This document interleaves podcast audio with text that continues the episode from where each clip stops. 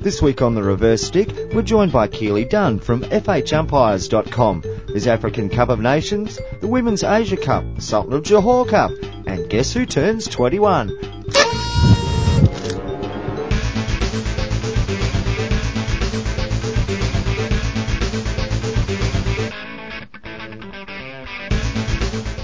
Yes, you're listening to the birthday podcast. It's a reverse stick. Happy birthday, Matt Allen.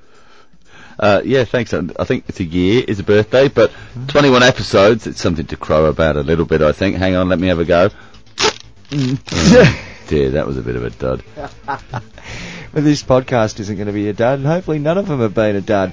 We've got plenty coming up tonight. Keely Dunn from FH Umpires will join us to have a chat about hockey in general and umpiring in particular. And we'll fill you in on all the news of the various Confederation Cups that have been happening around and about. And uh, we've got our final lineup for the World Cups sorted out, and uh, there's still a few more tournaments coming up as well. Plenty going on in the world of hockey at the moment. And I think we might actually be um, the world's longest running global hockey podcast. I think it, uh, we, we're considering getting in touch with Guinness. Um, we've talked about some Not, of the. not for the World Records book or anything, other reasons. Oh no, I'm going back to the UK next year and just wondering if they could accommodate a visit. no, seriously. I am hoping if I can get in. No, oh, well, I'll just tell you a little story now. My my uh, great grandfather was a drayman at Guinness for uh, Oh, for many many years. Bit of a sad ending though. Um, I don't tell you, fell in the vat. and then well, he didn't know his, his wife died, but he um, uh, soon after he got trampled by um, one of the dray horses on his foot and uh, got gangrene in his leg and died. Cheery note to start the 21st uh, Yeah. 21st podcast off there. on, on that note, news. So where do we want to start with our news this week? I guess Oh. probably the results from the African Cup of Nations in Ismailia in Egypt. And uh, great tournament there. Thank you very much to On Sports um, in Egypt, the channel there that streamed all of the games live on YouTube. If you ever want want to watch any Egyptian sport or Egyptian TV, it's streaming live on YouTube all the time there. Some interesting ads popped up. I know you were fascinated by some of them. Um, yeah, talk about you- the hockey. yeah, if you, yeah, some interesting ads. But look, um, a great tournament there. It did go to script. We we picked out the winners and the losers uh, last week, and I think maybe the week before as well. And so, uh, congratulations to a man that was mentioned a few weeks ago on the podcast when it was announced that he'd be taking on the women's role as well as the men's role as coach, Mr. Sheldon Rostron. Uh, Yeah. ca- came came away with uh, double bubble there with the the gold in the tournament for men and the women. Uh, the women had a 4-0 win against Ghana in the final there, and uh, the men had a a very late 2-1 win against Egypt in the final there after the two sides had a 3-3 draw. So it's got to be tough to go and play the Egyptians in Egypt there. And despite South Africa's um, in a higher ranking than Egypt, then uh, you know it was a, it was a very very tense, tight game there, and uh, yeah, a good spectacle for the game. We'll talk about Egypt a little bit later on. About yeah, just recapping those scores in the in the men's. South Africa beating Egypt two one, their eighth consecutive win, and they drawn three all in the pool games. Yeah, so that, that was a t- that was a tight game. them. Yeah. Not much between them. Unlucky for the Egyptians. Uh, and in the women's, South Africa beat Ghana 4-0, their seventh consecutive African Cup of Nations. I wonder if there's any pressure there on them to get near the Australian men's run of 10 in the um, Oceania Cup. Remains to be seen, but Egypt have got a good chance there. We'll talk about that a little bit later on. So just just to note that that South Africa win there puts them through to the World Cup. It And like does. You mentioned last week about that being the last genuine opportunity for a team to qualify. They have qualified, so the men go through. The women were already through, which has meant that there's a, that spot's been opened up for, for India there, and the Indian women, regardless of how they do in the the Asia Cup for women that's happening at the moment, they'll be playing in the World Cup. They will. So now we have all the World Cup places filled. Every nation that's going is now been chosen. Uh, so for the men, the hosts will be India, Argentina, Australia, Belgium, China, Canada, England, France, Germany, Ireland, Malaysia, the Netherlands, New Zealand, Pakistan, South Africa, and Spain will all be there. For the women's side, we've got England as the hosts, then Argentina, Australia, China, Germany, Ireland, Italy, Japan, Korea, the Netherlands, New Zealand, South Africa, Spain, the USA, and just recently qualified India and Belgium. So yeah, Belgium have got in there on the back of the results from the uh, Women's Asia Cup, which is happening at the moment. So as, as Which it's is tra- our next port of well, it will be so, but uh, as it's transpired, there's regardless of who wins the tournament, that spot has now become available to the eighth place team in one of the pools from the Hockey World League semi-finals, and that team happens to be Belgium. So, well done to Belgium. Yeah, well done to Belgium. They've they've sneaked in there, and you know that's it, locked in. All of this conjecture on who beats who and who finishes where in different tournaments and all that sort of stuff that's been going on over the past three, four months. That's finally all, all come to rest now, and we know who is going to be playing at the World Cup, not only for the outdoor World Cups, but also for the indoor, indoor World, World Cups, Cups. and it's all locked in for 2018. And uh, the World Cups, of course, well, for the men, they've got another year to wait until November next year. That's right, yeah. Bhubaneswar, I think I pronounced that correctly. Bob Bhubaneswar. Bhubaneswar, is that? Uh, I listen think, I that. think, yeah, I think I was calling it uh, Bhubaneswar, and Oh, I think yeah. Jazz has said uh, Bhubaneswar. but uh, I also think that's what I watched uh, Jason McCracken, CEO of the FIH's uh, video log, the latest one of those a couple of days ago. Well, actually, we, we watched it together, didn't we? And um, popcorn, yeah, holding hands. Bhubaneswar, Bhubaneswar, Bhubaneswar. Bhubaneswar. You know, it's in India. Hopefully, one of our Indian listeners will set us straight there. Um, the women, not so long away. July 21st, their tournament gets underway in London. So good luck to all the teams there. We did mention the uh, Women's Asia Cup there, Matt. So yeah, the Women's Asia Cup. It's been the most difficult uh, tournament of all of the confederations to view in any capacity. There seems to be no television streaming, whether it be through um, uh, a pay-per-view broadcast. It's broadcaster. not being broadcast at all. It's in not any being way, broadcast. No. What- all, all, all I've seen on um, little little snippets online is that telephone reception is not too great in Gifu, um, down in the, the the southern part of the island there, and and Yeah, they're not receiving the game; they're sending it. Yeah, and and I've I've genuinely been in touch with somebody in Japan this evening who's sitting having a friend of mine who's in in Japan sitting opposite a guy who's pretty well connected with Japanese hockey, and he's going to dig into it a little bit to see what's happening. But what what what I see with it is that.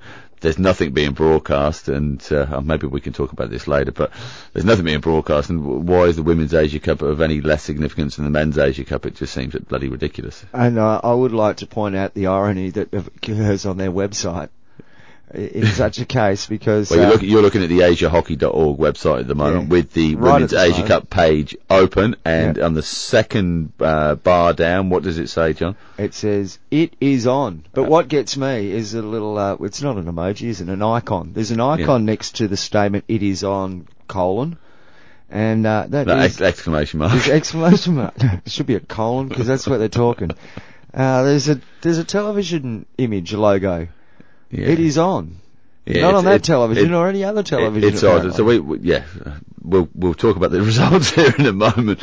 But it it's uh, it seems odd because they've got video umpires there. It's it's a Confederations Cup final. There's video umpires appointed. There's cameras there filming something. Um, we saw from the Sultan of Johor Cup that we'll talk a, a, a little bit more about in a bit that you can do a decent broadcast w- with one camera, and they've got more than that definitely in in uh, uh, Gifu for the Women's Asia But there's the some moment. people that wouldn't really be caring too much about whether it was being broadcast or not, and that's the players and coaches involved because they're just thinking about the hockey and they care nothing much for it. So tell us about concentrate come on, tell us about the results. What's going on there, John? I thought you were going to do that, but I can start us off. Um, the, the pool rounds, first of all. Um, India topped their pool. Now, we had Jaspreet Sani on before the, the tournament started, and he said, you know, look, if India finish fifth, they're probably doing all right. Uh, they managed to finish the top of their pool undefeated. Uh, with a goal difference of 16. So, they did alright from three games. Yeah, they played very well, and just you know, hot hot news which has just come out today is that they've beaten Kazakhstan seven one. Kazakhstan finished bottom of the uh, the opposite pool. They beat them in the quarter final, so they now go through to the semi-finals. Yep, they do. Um, and they'll be playing, amongst other people, China along the way, will perhaps. Uh, China finished second in Pool A, Malaysia and Singapore at the bottom of tho- that pool. Pool B, Korea finished on top. They won all their games as well. They had a goal difference of 21, so they're obviously going to be a formidable opponent, you'd think, going up against, you know, their high scoring side. Admittedly, they had Kazakhstan in their pool, who have been roundly thrashed in every game, so perhaps those sorts of goal differences on another day you might have only scored eight. Um, Yeah. you know, you can't tell. Japan finishing second there, so they're through to the, uh, well, they're not through. We'll get to the, how the, the quarterfinal system worked in a sec. Um, Thailand and Kazakhstan finishing at the bottom of the pool. So that took us to the quarterfinals, Matt. Now, how did these work out? The top from one pool played the bottom from the other pool. That's pool. right. Yeah. So yeah, the the two pools played against uh, off, off against each other with. Uh, Okay, so India, India top of Pool A played the bottom of Pool B. Kazakhstan, China was second of their pool. They played the third team from Yeah. Pool B, which was Thailand. Um, Korea played Singapore and Japan played Malaysia. That was how the quarterfinals worked. The winners went through to the uh, first, second, third, fourth games, Yeah, and the semi-finals, yeah. Semi-finals, the losers into a repechage. Uh, so that leaves us with a semi-final situation as we understand it, and for many of you these games might already have been played, but China will be playing Korea and India will be playing Japan in the semis, and uh, in the other classifications games, Thailand are playing uh, Singapore and Kazakhstan playing Malaysia. And from that, you'd probably think the Malaysians would be uh, very disappointed that was their chance there, that they probably well, I think slipped. with, with, with Jazz saying that he'd hoped that the the Indian women they you know they'd be hoping for a, a fifth place position and they'd be happy with that. Well, Malaysia would be the team they they would have been looking to displace to get into fourth place if they were only getting fifth. So they they'd be happy. Yeah, Malaysia probably a little bit upset, but you would expect those to be the final four within that that group. You know, within the competition. Interesting. Jamie Mülders is now in charge charge of those Chinese girls, and I did read that their their goalkeeper it was on the FIH site. I think their goalkeeper had said that. Um, they've been a little bit restricted in what they've been able to do so far, so they've set their own kind of style up, but they're really looking forward to working with Mülders and um, progressing. So, you know, let's see what happens in these, these semi-final games. I found the format of the tournament interesting too because you had your pool, you had your round robin, and all that was was a seeding.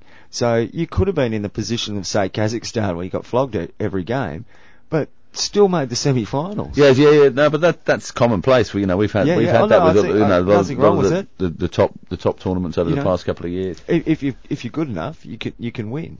But uh, it, it's interesting that you can also go through perhaps like India, um, undefeated and you know been playing really good hockey, and you have a bad day, and you're gone in Yeah, the quarterfinal yeah, yeah, yeah, yeah. against a team that Well, don't complain about it, John. You you've been going on for the past two or three weeks about knockout finals Oh, and I how much you love them, and you know, Oh, blah blah oh, blah. I What, you going to start? really good. You, are going to start crying for people now because they win three games and then lose in the semi final? No, well, if I'm the team that's winning, I'm going to suck eggs, Noddy. uh, but yeah, Yeah, but just, look, it, it it seems from what we've seen coming out of it, you'd expect it to be a great tournament. We're really looking forward to try and wa- see some of the games because we've got four of the top 12 Oh, ranked women's yeah. teams in the world taking part in this competition, and then uh, yeah, and Malaysia as well. And, and it, you, you you can't see it. It, I don't know. It just seems rude, and, I, and I'm genuinely why why do we get um, coverage of the men's Asia Cup and not get it of the women's Asia Cup? It's ridiculous. now there's a Sorry, I certain, went a bit high pitched there. there's a certain sideline to what you're talking about that is covered in uh, our editorial on the website this week too, Matt. That's right. thereversestick.net. That's the website. Uh, there'll be a link on the homepage, or you can click on the link at the top that says opinion, and there's editorials there. And uh, yeah, this week's editorial is linked to your frustration with uh, finding out about streams and stuff. So check that out, and we'd like to know what you think as well, because um, don't want to talk about it. We'd like to see if people will read it and give us their opinion back, and we'll have the discussion next week. Yeah, but so ju- please ju- do check just to pique your interest a little bit, get on and have a look at it because it's talking about the role of social media within our governing bodies and sporting organisations and the people that should be leading our game, or or not should be, are leading our game. Um, excuse me there. Uh, and um, uh, yeah, uh, you know what their response is to the, to the hockey world, to to the stakeholders that you you and I that out there that contribute to our game, that play our game, that are part of the fabric of our game, and uh, yeah, and how how we're treated through in this uh, new world of uh, social media and instant response. Well, allegedly instant response. You know what I'm It's, saying. it's good to let you go for a rant occasionally, though. I like being the voice of calm and reason on this program. now let's get to the Sultan of Johor Cup, shall we? That was played, uh, finished on Sunday, just gone over the preceding week, and it was an interesting tournament. It's an under 21 tournament. It's a men only tournament, which was, you know, a little bit sad. I like to see uh, when we have hockey tournaments, the girls and the boys there, but you know, there's reasons, whatever. Um, what do you think? Yeah, I enjoyed it. Um, first and foremost, stay I- off, stay off, just for a minute, the broadcasting issue. We'll leave that to, let's talk about the hockey first. Fir- First and foremost, I'll say it was great to be able to watch it. You Yeah, know. okay, we'll off so we'll just we'll Yeah, just we'll just say that. cool. And so we did mention last week or the week before that um, Ash Morrison was doing the, um, the the commentary there, and he he also organised the the camera work there, and he did that with the help of Mercian Hockey, uh, Sorello Coaching Academy, uh, Curtin University Malaysia. So thank you so much to those sponsors. Um, I think All Access Plumbing as well. Uh, uh, thanks to all of those sponsors for contributing to that project. It's a self-funded hockey project to, to be able to take that, um, those Sultan of Johor games on YouTube for free out to the hockey world. And uh, so yeah, thanks to those guys for getting behind it, and, and thanks to Ash for organising and getting onto it. Loved the hockey, John. Um, particularly enjoyed the couple of matchups between Australia and GB. There was a little bit of spice in in those games there, and uh, a little bit unfortunate for the USA in that competition. Uh, we talked before about Papua New Guinea and their relevance Oh. within the Oceania Cup and copping a load of goals against them. And Well, it, it struck me that a lot of those people didn't have much to say when the USA was copping a flogging. I'm, I don't know, maybe 20 goals is alright and 30 goals is a bit too much. Um, well, I gave them a bit of allowance last week for the the first defeat. I think as they just stepped off the plane.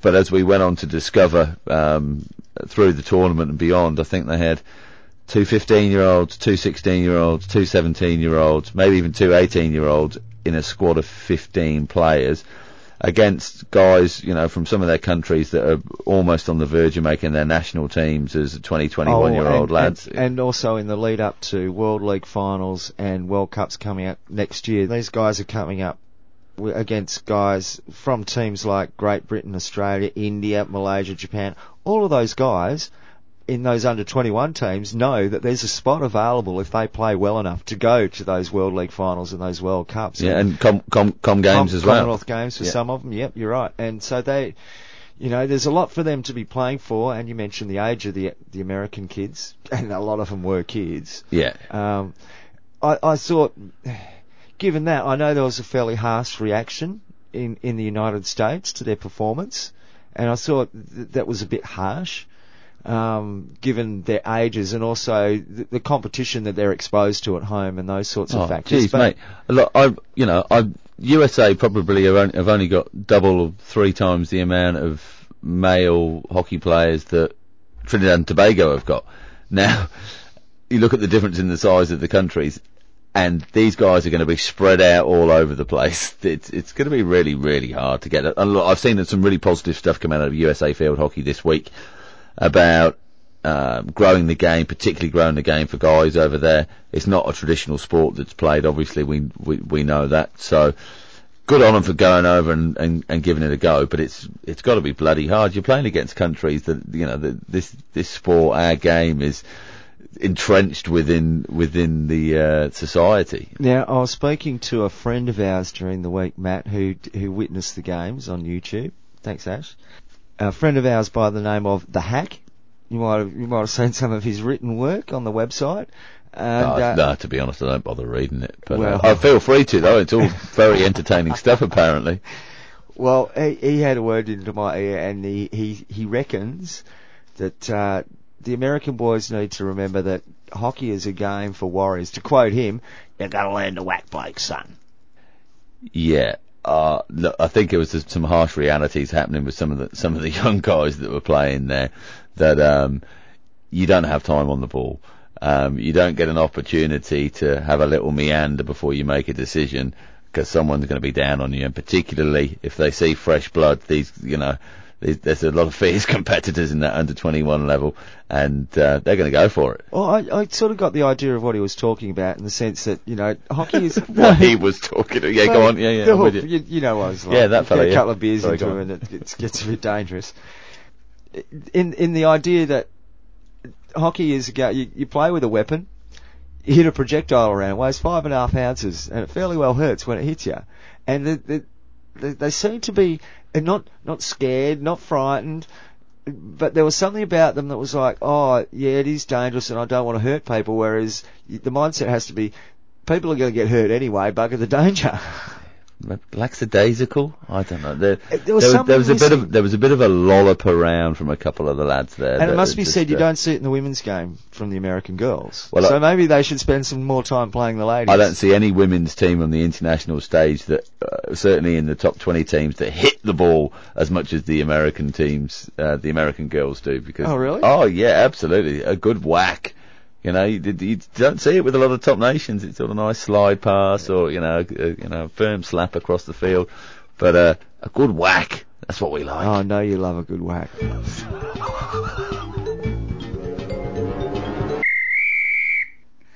Comedy gold here on the reverse stick. Um, where are we moving on to now? What else is going on newsworthy? Let, uh, let me just go through my research. This is it. It's If you hear if you hear a rustle of paper, it means we actually have done a bit of research, Bit of this week coming into the show. What's going on? Oh, Pakistan World 11. Yeah, well, they've made uh, an announcement that it's going ahead in December. Um, so, you know, I'm not sure exactly on the dates in December and whether that's going to tie up with First Hockey World weeks. League. First two weeks of December, they reckon the Well, World League will well, go on. which is exactly when, well, that's when Hockey World League's playing. October 31st would be the start of it. Of what? The um. No, oh, it can't sorry, be October, October 31st. 31st. No, the first two weeks of December. Yeah, which is when Hockey World Three League matches. is going to be taking okay. place. So, so, it won't be current players. No. So we've noticed that there was an announcement that, um, let's just say, Jamie Dwyer has shown potential interest in, in, in taking part in that uh, uh, series of games. You also heard something about some of the young goalkeepers from Australia and Yeah, well, the- Argentina maybe being involved. There was a, a, press release. Well, that there, was a press release from um, the Pakistan Hockey Federation uh, saying that they were going to be approaching the Indian Hockey Board, Hockey India, to uh, ask if a couple of Indian players would like to come up and play in the World 11 as quote a goodwill gesture. So we'll wait and see how that plays out. Whether India thinks it's a good idea. It'd be nice to think that Indian players could go and play in a World 11 game against Pakistan for, you know, reasons of goodwill. I'll wait and see if that happens. Um, I can understand why they would have some reservations about it as well. There's also the upcoming Pakistan League, the Pakistani Hockey League. Now we don't know a lot of details about it yet. We'll try and get some more, but uh, it's believed that the nine goalkeepers that played in the uh, Nisa El Haida, E Haida, sorry, tournament Yeah. have been approached. I don't know if they're all going back. There's 11 teams and they've approached the same nine, the nine guys that, from Australia and Argentina that kept in the nines tournament. And so they're looking for a couple more international goalkeepers as well. It- it like, what's wrong with the Pakistani goalkeepers? Because I'm pretty sure that when they initially announced the, the list of players that would be involved in that um, shortened format tournament, that there were 11 Pakistani goalkeepers that were named. So those poor guys that were named, I don't, they can't be that bad, surely. Do you reckon that the Irish umpire, some Irish umpires been in their ear, the Pakistan Goalkeepers Union or So they're on strike. Yeah. No boys, I want to go out. Maybe it's maybe it's a green thing. They're both, they're both green machines, I think. Oh yes. No, but it's just interesting. We can joke about it, but I mean, d- uh, are all their goalkeepers of such high quality, world class excellence that just try to hide them away so that no one else will pitch them?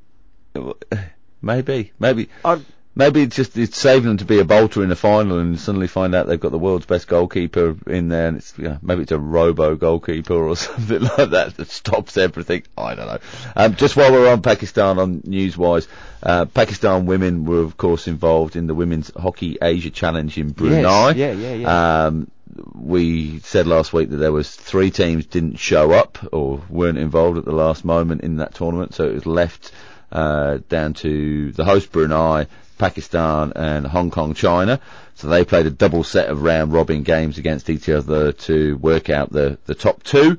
Um, it turned out in the end that Hong Kong, China were 4-0 victors over Pakistan in the final. Uh, Hong Kong, China ranked 38th, Pakistan ranked, uh, ranked 68th in the world at the moment. Um, so a bit of a shortened format tournament there, but um, yeah, great to see some international hockey being played.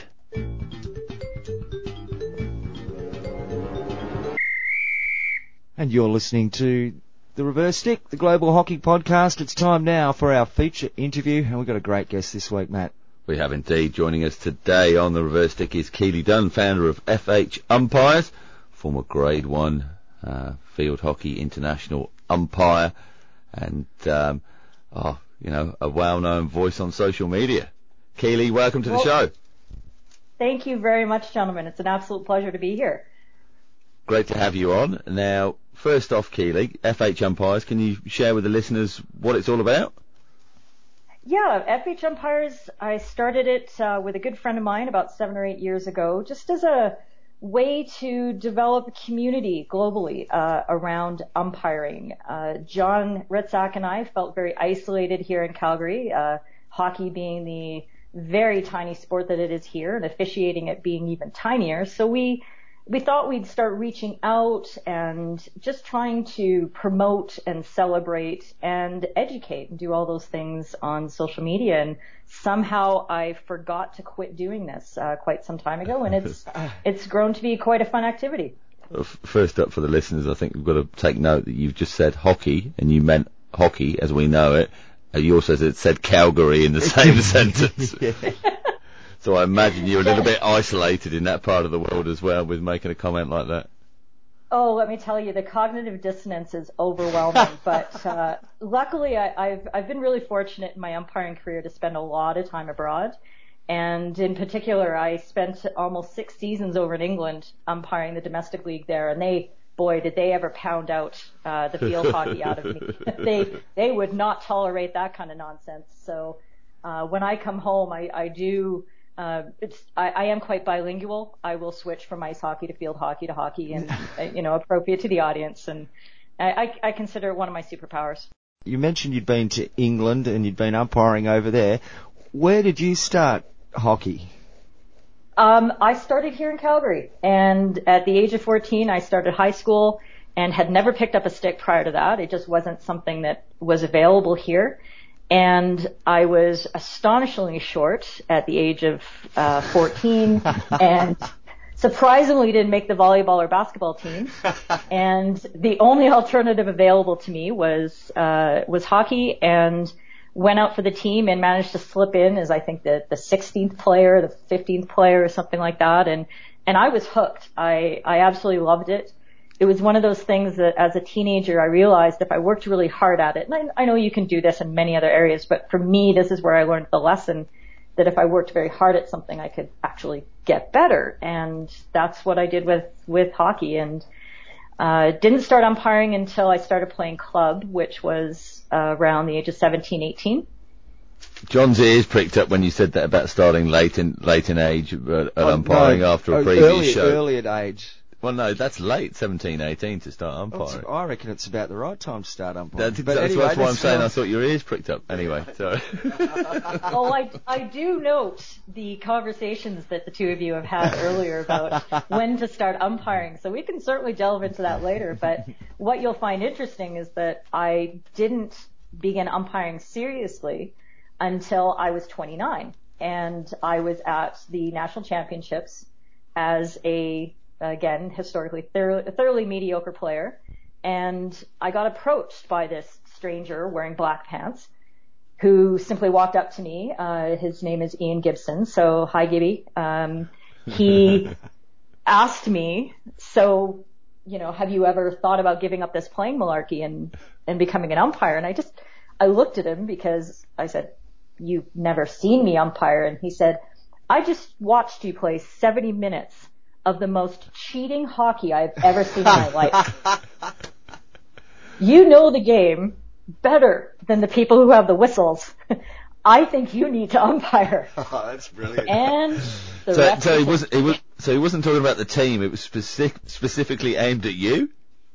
Absolutely. I was horrible. I was a goon. I was a cheat because I had, I, and I'm not lying, I had no talent. I had no athletic uh, ability, but I was really smart and I knew how to bend things and just outright defy the rules in order to keep up with all these really, really good players that I was trying to mark. So that's how it all started. So the poacher turned gamekeeper. Precisely. Oh, you and Matt are long lost brother and sister. oh, that's that's a great story. I didn't. I didn't do it. Ump. I didn't do it. I, I didn't. So what, what what led you into the um, the sphere of high end umpiring? That you know, getting involved at an international level. Was it something when you were first asked that you thought, oh wow, yeah, I could, you know, be something in umpiring? Or was it just, oh yeah, I'll I'll, I'll have a crack? Well, that was the second half of that conversation with uh, Ian Gibson. Is that once he dangled the, the compliment in front of me that I knew the the rules better than you know the people with the whistles, which I'm sure was a, a bit of a, a piece of false flattery, but it totally worked on me. and I said, well, why would I ever want to do that? I mean, I was very anti-umpire. I blamed every loss that we had ever had, which were all of them, on calls that were made against my teams, and and I, I thought I and, and look at the clothes they have to wear. I mean, this is terrible. And he said, well, we think you could go international. And I said, international? I had no idea what he was talking about. It hadn't even occurred to me that there were umpires running matches uh-huh. at that level because back then it was, you know, so low visibility. And yeah, that was the carrot that really stuck it out for me. And I believe it was a year later, I went on my first tour with the Canadian team. We went over to Scotland and Wales and I had a great time. Um, but of course I was so naive. I knew nothing about what was happening. And then I got appointed to my first tournament was actually the um, the Pan Am Games in 2002, I believe, which was just ridiculous. There was there was no reason for me to be there, and uh, everything just sort of uh, unfolded. So I, I had a golden spoon in my mouth early on. I don't mean to be rude, but were you there because there was a shortage of umpires capable, or were you? Did you excel? You know, from the the limited experience that you had. It was exactly like getting on this podcast today, guys, in that I was probably the seventh or the eighth choice to get called into the tournament. A bunch of people had, had pulled out and, and that sort of thing, because I think I got the call maybe a month before the tournament, which by appointment standards is quite late. Yeah. But of course I didn't know that. I was just delighted at this opportunity. Oh yeah, this is great. I totally deserve to be there and really had no idea that I was uh, I, I was getting thrown into the lion's den. Now, one of the reasons we got you on Keely, apart from being number eight in line, is you're, you're an umpire, and uh, we want to talk about umpires with you. You mentioned before your attitude to umpires as a player. What's the right nexus between umpire and player as far as those feelings go? You know, like we, we've got to respect umpires, obviously, but can you see a side of it where an a, a player can say, "Look, I I'm frustrated with it" or something? I absolutely do. I am a fan of being accountable and being able to listen to blunt criticism. I think that that's absolutely fair. I also, as an umpire who's been a lot of time supporting my colleagues and being out there on social media and, and showing the positive aspects of umpiring, I also think it's really important for all players to understand that there has to be a level of respect there because the proportionality, the, the impact that we have on the game, there needs to be some logic behind understanding how much are we really changing the game with any mistake that we make. And so there's a fine balance to be had, but I really do promote that kind of attitude. Yes, please come to me. Let's talk about the stuff that I need to improve. And I think all of the best umpires share that attitude. You've written a great article in uh, Hockey World News, which was released a week or so ago, um, and covers lots of great stuff with umpiring. One of the points that I'm most interested in is um, the final line is, is even Simon Orchard, and, and Orchard, Orchard's got the uh, the article exa- like precisely before your article in the publication. Now, guys, Now, guys, tr- that was now- absolutely hilarious and completely unplanned. when the edition came out, I contacted Jade and said, "What did you do? That is hysterical." And she said, "It was an accident." Oh, look, from an I editor's don't point believe of that for a view, second. I- I'm going with that as an editor. I've got to tell you.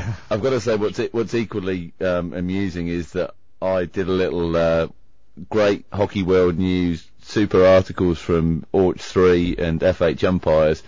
I hadn't read either of them when, when I sent that out, and then read it subsequently.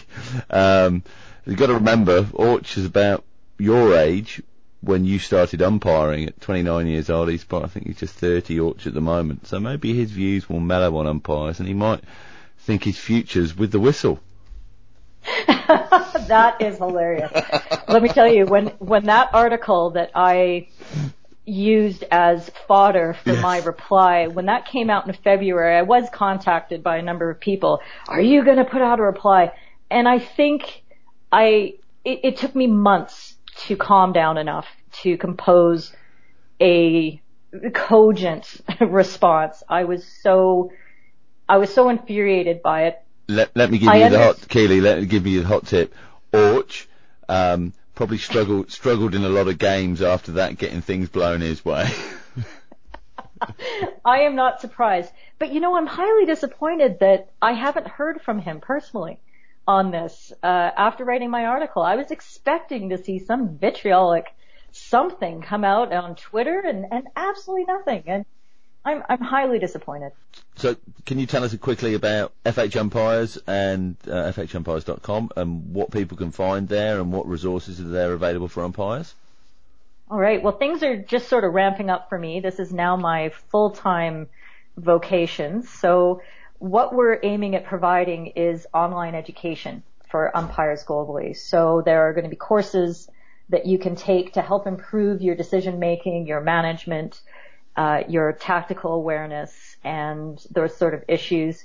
Uh, I'm also launching a podcast shortly called Play On, and what I'm going to be doing there is a deep dive into issues that affect us as umpires.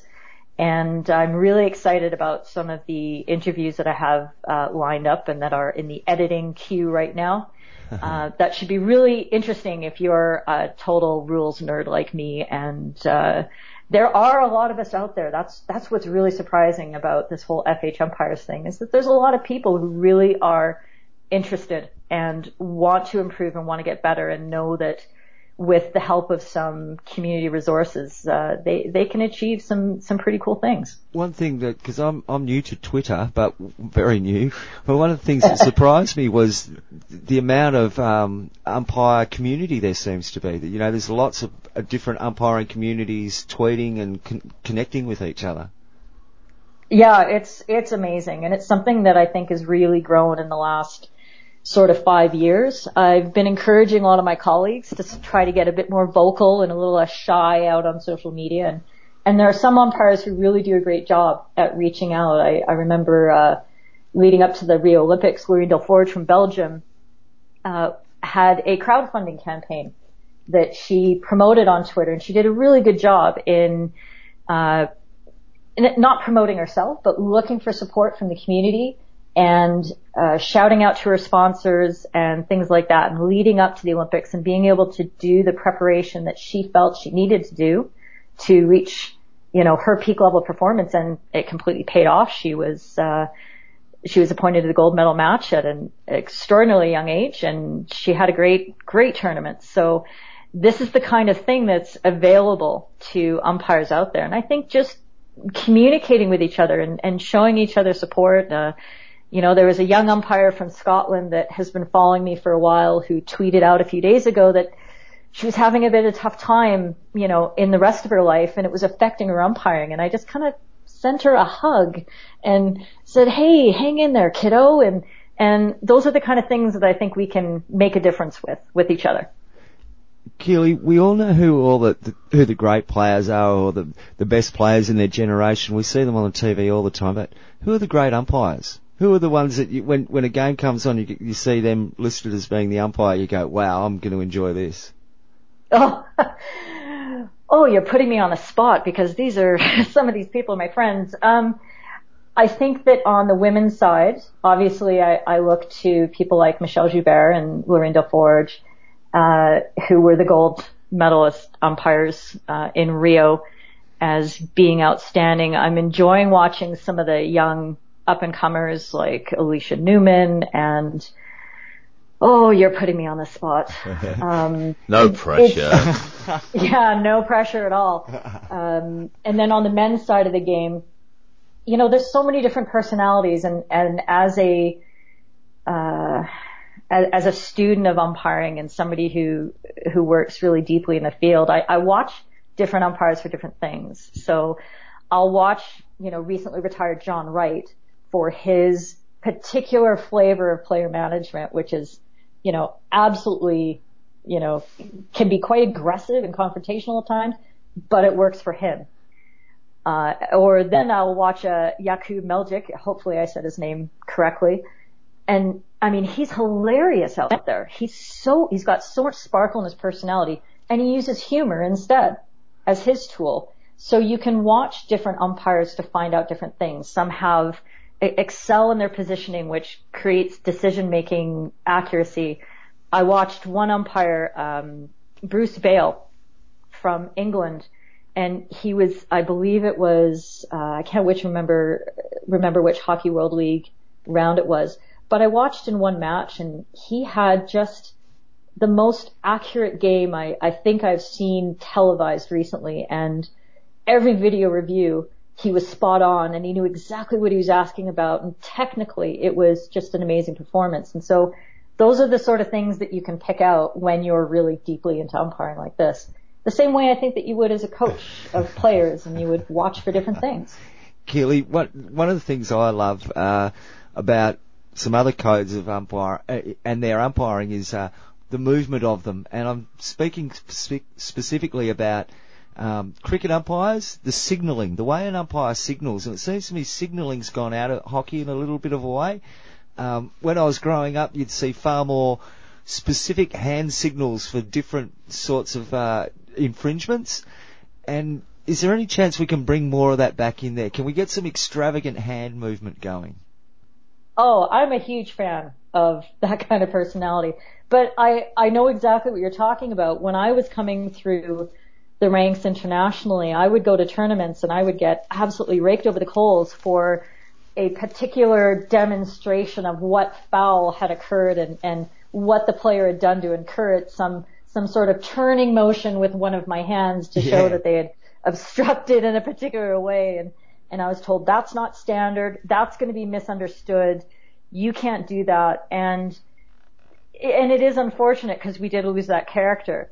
I think things are shifting and you're seeing some of that coming back at the top levels. And a lot of that has to do with the more, with more the publicity that's starting to accrue to, to umpires and them being on camera and, you know, th- they are developing their own style. So when I'm training umpires now, I, I actually have to stifle that impulse to stop them from doing something that's unique and say, actually no, that's kind of cool. That's their gig. And as long as it works in the context of that game and the players understand, then there's nothing wrong with it. So, like you, I, I hope that that personality and that showmanship comes back into the game. I'd just like them to hold the, the, the sign for the infringement a little bit longer, but because by the time the cameras actually get onto the umpire, they've moved on for what the actual the, what the what the infringement was given from, and they're you know pointing for a 16 or whatever else it might be. My personal uh, that, favorite. That would be great, but trust me, at that level, they don't have time. Yeah, they yeah, are on to the next Yeah. decision. They have to set up for the next play. They have to be reading ahead. There is no holding for anything these days. The game is just way too fast. Yeah. Oh, that's something we can blame the another thing we can blame the broadcasters for. so you know, we'll keep it for them. Um, So your pod, your podcast is is due out when? it is due out in two weeks from tomorrow. Fantastic. so not far away. So The date I, yeah, I, being I, I don't feel like I should mention a date because I'm not sure when this episode will come out. But uh, Um, Oh, we'll, we'll, yeah, we'll, yeah, no, we'll, we'll, we'll, yeah, we'll, we'll, we'll be out tomorrow. So yeah, so We'll mid, mid, mid-November. Right, mid-November. So yeah, just head on over to fhumpires.com and of course it'll be on all of my various social media feeds and all that kind of thing. My first guest is going to be Lelia Sacre, who's a Canadian uh, FIH umpire who is, who has moved over to England and she is now a full-time umpire over in England. So Super. it'll be a good story. Fantastic. Now, but before you go, Keely, and we, we will catch up again in the future. But uh, whistle of choice. Oh, there is only one whistle. It is the Fox 40 Classic. Oh, I've just- rule them all. I just ma- I just mailed that to John. Then Fox 40. I knew it would be a Fox 40. a fox. Uh, see, I I liked. Uh, I used to have one that was a steel thing. I think it was called the Whistler, Acme Whistler. Whistler. Um, little P inside. Yeah, it had the proper P Yeah. and everything. It was great. What? Oh, it, you cannot see my expression right now, but I am cringing. Well, I, It I, doesn't matter about the whistle. You just need a green one, a yellow one, and a red one, and point, and it all works out well. Precisely. Keely, great to catch up. Thanks Oh, so I've much got for your. one Oh, more hang for on, Keely one more for she John. goes. Here we I've go. got one more for you, Keely. How long do you think it'll be before they bring back the bully, Keely? Look, guys, nobody likes the bully. Oh. There's a oh. reason why there are worldwide anti-bully campaigns going Oh, on. no. Nobody likes them. I have to say, I played a game of sevens last night, and we had a bully in the, in the middle of the field. A friend of mine got sent off. It was mentioned earlier on in the podcast. but we, we had a bully, and I won it. Yes. You did. I The did, three sticks over bully. No, it was a two. It was a two tap, and away we went. Oh no. Oh, there's a two tap. Yeah. That's not the rule. but it was mod- modified rules. Hey, those blokes by that stage can only count to two. Oh goodness. Yeah. Well, I don't think that's something that's going to be making a return to the game. Oh, and, no. uh, We're going to keep working on you, Keely. all right. All right. Fair enough. Kelly, thanks so much for joining us, and uh, yeah, good luck with Play On podcast, which will be available at all uh, good podcast podcatchers and iTunes and all that. I hope, and uh, we hopefully will catch up again soon. My pleasure. And yes, I'm looking forward to the next time.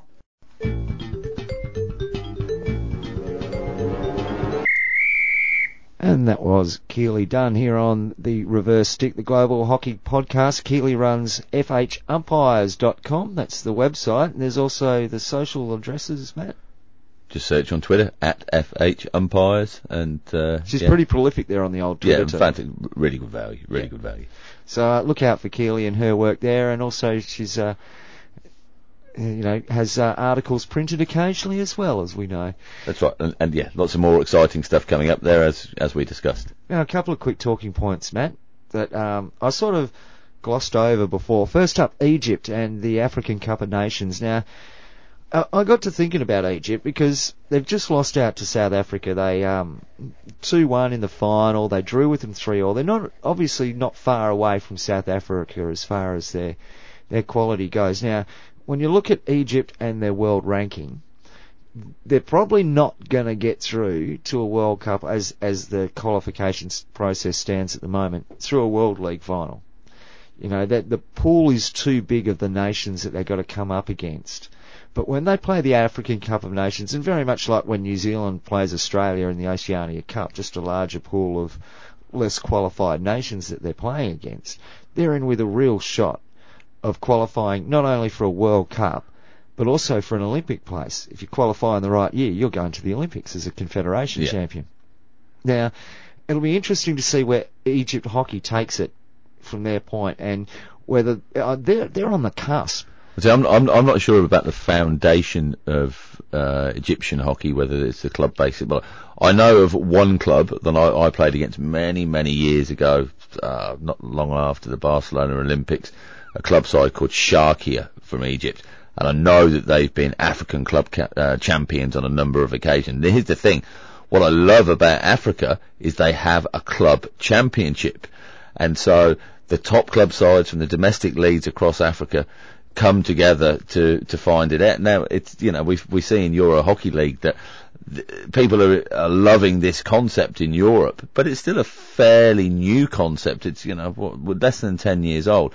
That's not the case with with with Africa, um, and that's been part of the fabric of of African hockey. Now, Sharkia have been at the top of the tree. Um, as a as a club side there, and I wouldn't mind betting that their national side has a, a fair bulk of those guys in there. It would be a con- you know fairly concentrated league system there, and uh, it's going to be tough to get over South Africa for them. You know, it's it's uh, it, it, you know it's a bit of a different system there. But South Africa has its own bloody problems as well. You know, they they struggle to get the ranking points when they get you know uh, disallowed by their own Olympic committee to go go to the Yeah, look, Olympics. that's another, and we might revisit that situation. I mean, it's past us now, but it's worthwhile revisiting in a future episode of the podcast. Yes, 'cause yeah, that was yeah. a terrible they, situation they did face. Yeah, but, um, yeah, but you're right. but- yeah, what, what, but- yeah, what's the future there for Egypt? You know, they- they've got a real good opportunity here to be having their team playing in these big tournaments, world hockey tournaments, without perhaps having to fight as hard as, say, some of the European nations do.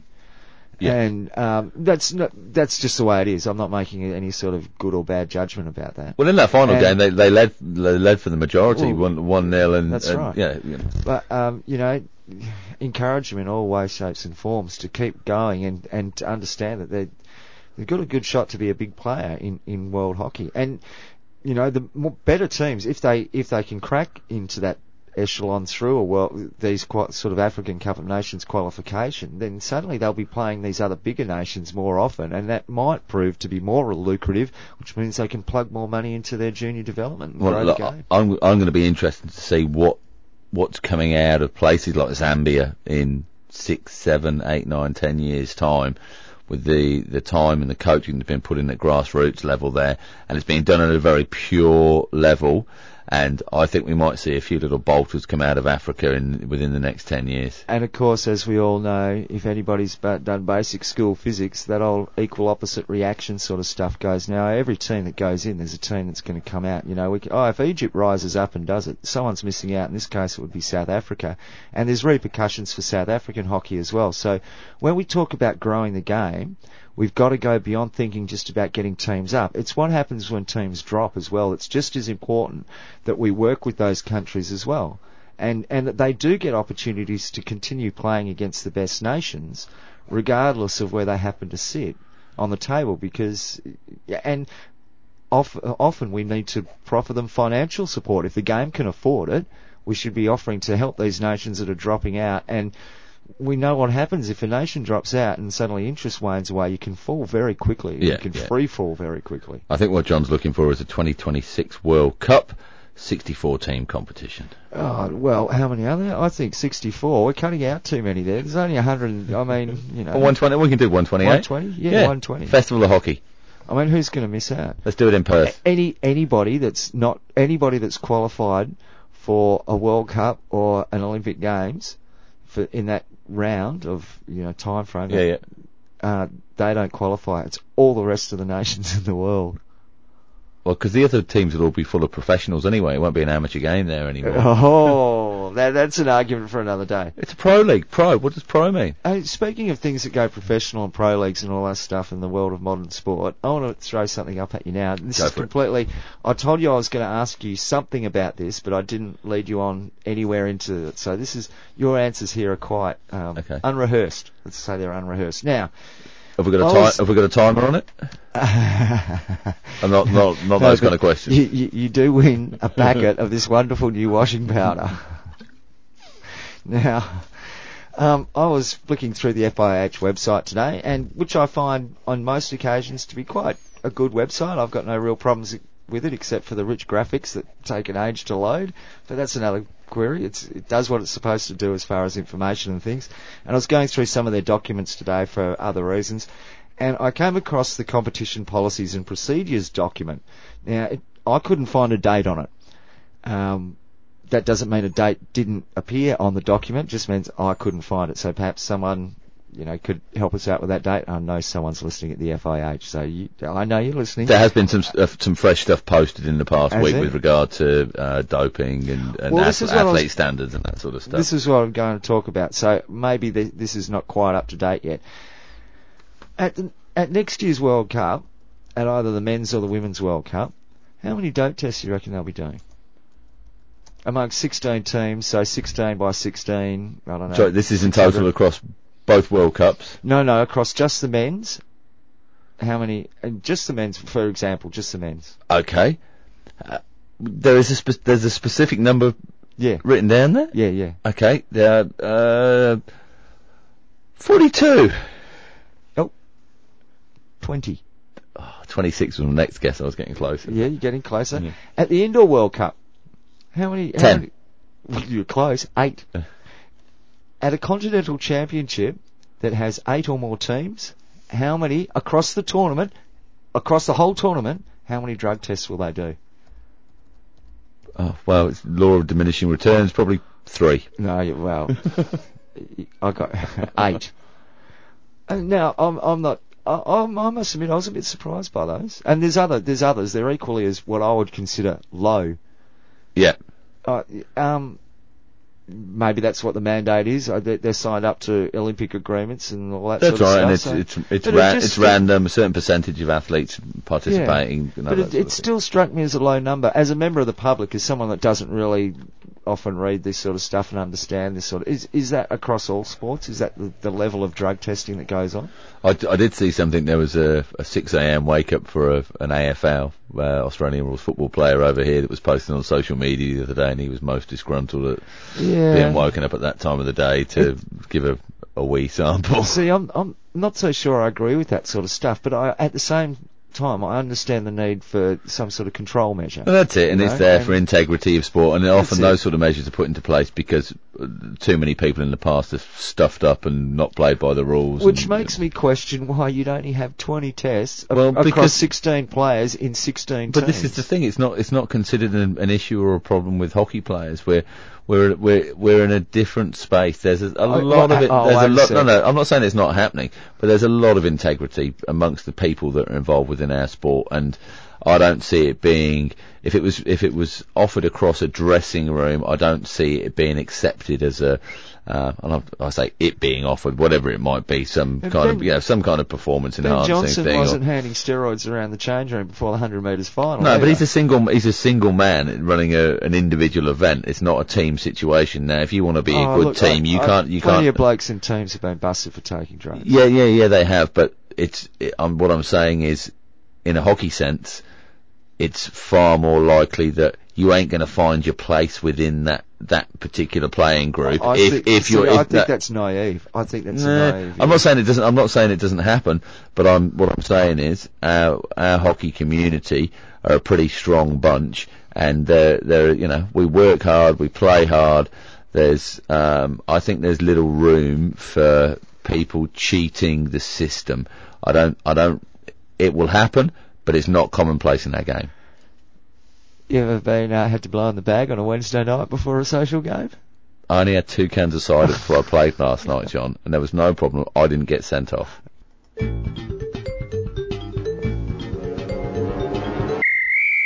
This is the Reverse Stick, the Global Hockey Podcast, and uh, time now to look ahead at what's coming up in the next week or so. That's right, John. So there is plenty to finish off from the um, current tournaments that are going, and a few more tournaments getting underway. Uh, we've got the Asia Cup for women, which is obviously finishing off that we we spoke about, but we've got the Four Nations tournament in Melbourne coming up, the International Festival of Hockey. That's for men and women. John, do you want to run us through the teams that are, are taking part there? I will indeed. On the men's side of things, Australia, Pakistan, Japan, and New Zealand will be competing a four-nation tournament. The women, Australia, USA, Japan, and the Netherlands. And they're going to be playing a couple of games up at Bendigo, so taking the, the hockey out to the country there for the country people. Australia and New Zealand on the men's side are playing a couple of games, and the USA women uh, heading up there as well. And then they're back down into Melbourne on a Wednesday. What would that be? About the seventh, and going through until Sunday the twelfth, where So- the finals will be held. A lot of preparation for Hockey World League in, in There Auckland um, for, for the sides that are involved Well, there. all of those teams will be playing there, so it's interesting seeing how the run-ins come in for some of those international sides with the tournaments they've chosen to be part of and, yeah. and or been forced to be part of. You look at the Japanese at the moment; they're in the Asia Cup. They're then, you know, Yeah. it's it's it's straight down for the international. Yeah. And, and of course, they're taking on the Australian women after that in a series of tests in Adelaide. Um, I think they're playing two or three tests there, and of course you've got uh, Germany playing England at, at the round about the same time as well. They're playing tests, so they'll be warming up as well. You'd imagine. Yeah, yeah, yeah, that's right. And also next week we've got the CAC Games qualifiers for men and women in Kingston in Jamaica. Do you want to tell us what the CAC Games are, John? Oh, look, Hang on, shuffle the papers. Shuffle, Russell, shuffle. Russell, that's, Russell, That's the research. It is the uh, games of the Central American and Caribbean. Or Caribbean. Caribbean, yes. Caribbean, Caribbean. So that's what that's all about. It's So a that- second tier for the Pan Am, essentially, isn't it? So, so, so they qualify, but this is to get into that, those conference, games. This qualifies okay. to get into those games, and then the winner of those games then gets a Pan Am Cup spot next time around. Okay. Well, that's the first of the qualifiers for the uh, CNC Cup then. Oh, see, there's plenty happening all the time. You don't get a rest. Well, we do. We've we we sort of planned out the calendar, and we, it gets a little bit quiet, sort of back end of December and into January, and then we're into uh, into World Cup. But obviously, there's lots of domestic stuff happening all over the world, and, and when it's a bit quiet on the international stage, hopefully we can get a bit of focus on some of the domestic hockey that's that's happening. and get into some of the other issues going on around the place in hockey. But right now, Matt, it's time for. So, have you got something else? Well, I think now's the time to make a little bit of an announcement. Oh, John. yes, it would be. So uh, we've we've obviously got the Hockey World League finals coming up for men and women. We haven't managed to get this thing organised that we're going to do just in time for the for the women's competition, but we're certainly going to have it up and running for the men's. So there's a we, we'll be launching a Dream Team Fantasy League competition.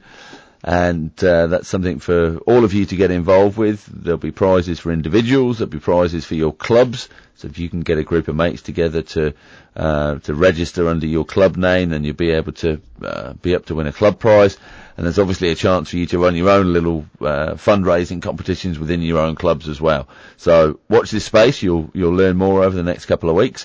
We're in partnership with Hockeyman.net and uh, you can go and check that website out to have a little look at the format that's there already. It's an existing hockey fancy league site, and uh, yeah, we've got a, a great sponsor on board that we'll we'll tell you all about in the next couple of weeks and let you know how you can get involved and, and how you can win. Yep, looking forward to it. And uh, more details will be on the podcast and on the website, www.thereversestick.net. What about the socials? It's all the same, John. Twitter.com, Facebook.com forward slash the reverse stick. And speaking of socials, it's time to find out what has been on the socials, apart from the fact that we've written an editorial this week that is on the website about using the socials. So Yeah. check that out and uh, maybe make a comment. Let us know via email, admin at thereversestick.net, what you think about what we had to say. Is, is social etiquette any different to socials etiquette, John? Oh, that's that could be the headline. Mm, there we go. All right, little few snippets that have popped up this week on Twitter mainly. I did note that there's a new communications manager in place at Field Hockey Canada. And there's a little tweet from uh, Field Hockey Canada about the announcement, but also a response from the, the top man there, Jeff. And uh, I note that the new guy who's just started, who's not a field hockey player, uh, within two weeks of taking on the post, is now registered and play has already played his first game. Oh, has he? Well So done. look, there's a there's a message to the the hockey uh, organisations all over the world. Um, you want to get extra players? Give them a job. Other things that we, a couple of other things that have uh, popped up. Um, I, I did mention about a gallery of old gear last week and uh, asked for people to submit some photos. To be honest, you know, once again, you're all bloody useless and got absolutely nothing except for a comment from a gentleman at Give Me Hockey. Uh, covers a lot of Indian hockey on Twitter. So that's at Give Me Hockey, and uh, he mentioned that uh, um, when, when his father stopped playing in the 70s, that he used his stick to thrash him. Uh, and I went, oh, uh, well, you know, that's interesting. and uh, he said, oh, and then he came back and said, oh, I wish I still had that old stick, but my old coach said uh, that belongs in a museum, boy. Oh, I love that stick. There you go. Um, you're hockey There's a reason I haven't been on Twitter before. EuroHockeyTV.org, some great stuff popping up on there. Not only are they covering the live games, they're also got highlights packages from the Ernst Young, the EY Irish Premiership, from the Investec English Premiership. There's highlights packages available to, to view for free on there. Great stuff.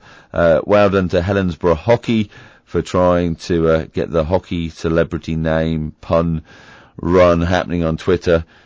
Geez, come on, get around these people, guys. They're trying to make something fun and get some energy into the hockey community.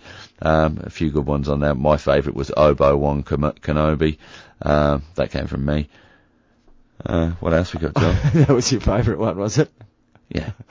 Nothing more grab you? Nah, that's about it for this week. Look, you know, another great show. Well, we we think so. we hope you do too. And yeah, that's right. Thanks very much to our interviewee who came in at the last minute. Very much so. That's why this podcast is a little bit late. Had a few timing issues. It was a bit like when your umpire doesn't turn up and you look up to the crowd and go, "Can anyone blow a whistle?" Absolutely. There And she was. She was indeed. And thanks, Keely. Uh, and and one more before we go. Also, special thanks to Ashley Morrison and the team from Not the Footy Show, minus me because I had nothing to do with it, but everybody else who bought us the uh, Sultan of Johor Cup for us here in Australia, Yeah, the English fantastic. language. Apparently, Oh, yeah. was available Uh, through across the globe, TV. yeah, available around the world. So very much, and thank you for efforts, and it it sort of puts into perspective the efforts of certain organising bodies in making continental championships available for us to view via a live stream, even if I had to pay for it. Where's the Women's Asia Cup?